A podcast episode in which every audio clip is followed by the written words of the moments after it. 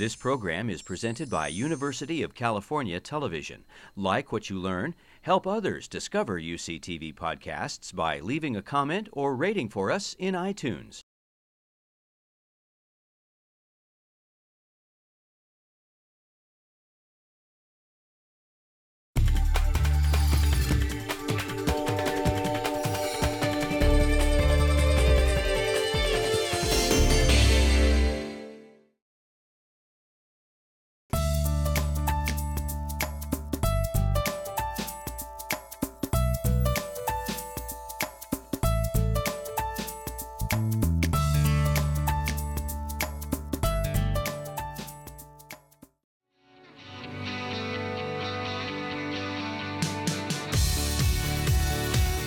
It's one of the oldest industries known to man, and in the age of modern technology, it's still one of the most crucial to our existence. But while agriculture used to mean plowing the fields and caring for the cattle, today it involves much more. Farmers are educated people these days. They have to be. Rich Rominger just celebrated his 85th birthday alongside a whole family of farmers. Six generations of Romingers have been farming this land just outside of Sacramento since the 1870s. Well, we'll start some fields harvesting in about four to five weeks.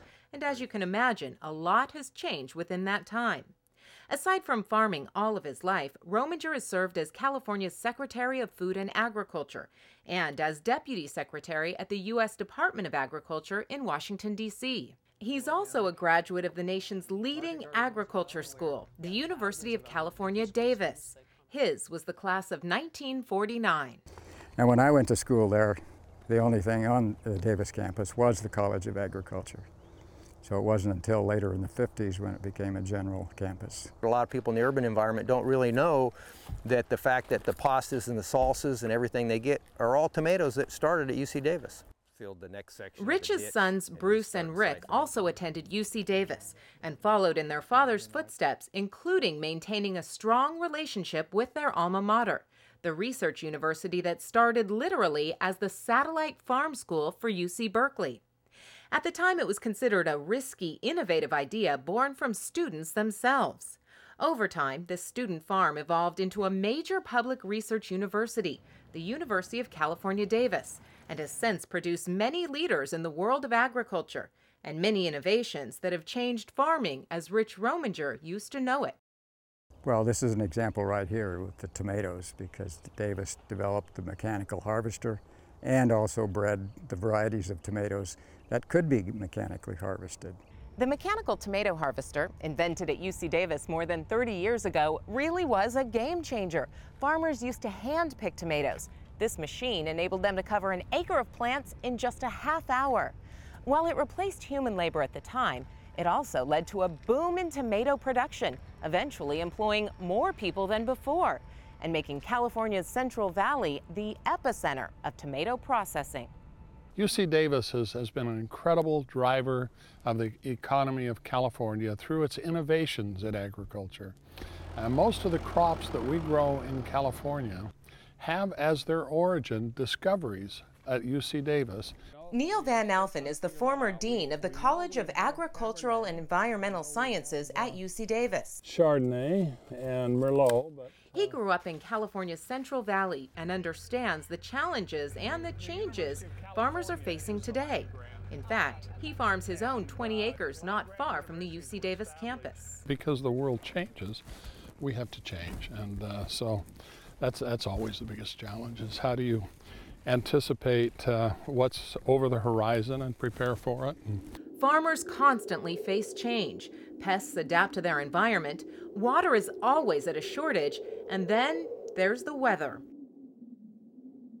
For more than 100 years, UC Davis has studied and shaped a healthy, abundant food supply in the most agriculture rich state in our nation. What many people don't understand is that farming is an incredibly knowledge intensive endeavor. We are trying to control the variables of nature and produce crops on a sustainable and consistent basis. And that takes a lot of knowledge. And this is where all of that knowledge comes to life. UC Davis operates a market garden, children's garden, ecological garden, and a 300 acre long term research facility called Russell Ranch. The good thing about using uh, small implements like this, you can kind of do them by hand. It's an education in agriculture that's as much hands on as it is classroom and research focused. There are courses that teach students everything from plant breeding to truck driving to welding. We try to make certain that everybody who comes through this major gets their boots muddy and their hands dirty, as well as getting the top agricultural and environmental education you can get anywhere. Isaac O'Leary is an incoming freshman. As a Regent Scholar, he's also one of California's top students. He chose UC Davis because of its newest major, sustainable agriculture and food systems. We have better access to food than anyone else, and yet our food system is still completely askew. And not to mention horrible food, uh, food distribution issues elsewhere in the world. It's a modern day focus on the social, economic, and environmental aspects of food and agriculture, an industry that's made up of much more than sowing the land. It's time for this generation to step up and uh, take control of the food system, I think. So, our aspiration is to be training that generation of leaders that will go out. Some will be farmers and ranchers, some may go into politics, some will go into public service, journalism, agribusiness, finance, the whole range. I mean, the food system touches so many parts of our lives and of our economy. California agriculture is a $37 billion a year industry, and the Golden State has led the nation in ag production for the last 50 years. And this campus lies in the heart of it all, which makes local farmers an obvious partner for UC Davis researchers. This is Rockland. Uh, you know, this is a, a really nice hard red wheat variety. Kent Brittan is a farm advisor for UC Cooperative Extension, aimed at enhancing agricultural productivity throughout the state. Yeah, see how white it is and everything. It's just we decide what works where. When the problems come up, we're the people that solve those problems.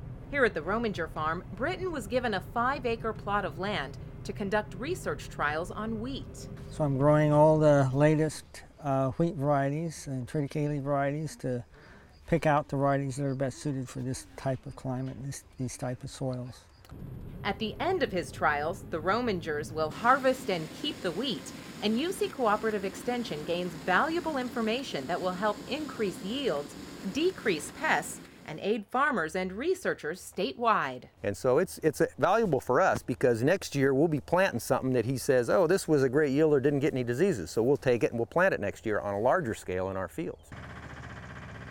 As a young farmer, beginning farmer, I relied solely on cooperative extension, farm advisors. Those Just down the road is Sierra Orchards, farmed by Craig McNamara, who's very active in advocacy as well as education. As founder and president of the Center for Land Based Learning, he works with UC Davis on teaching youth the importance of agriculture to our society. In fact, he's a UC Davis alumnus as well. So I like to think of it as the three P's people, planet, and profit.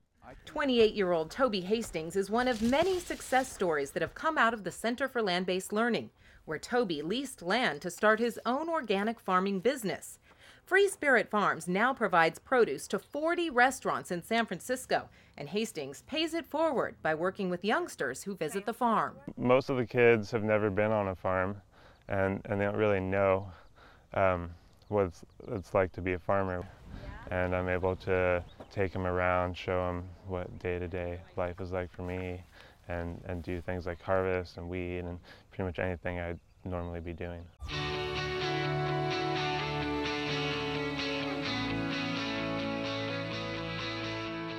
Indeed, as the prototypical farmer changes, there will be many other changes to farming in the next century.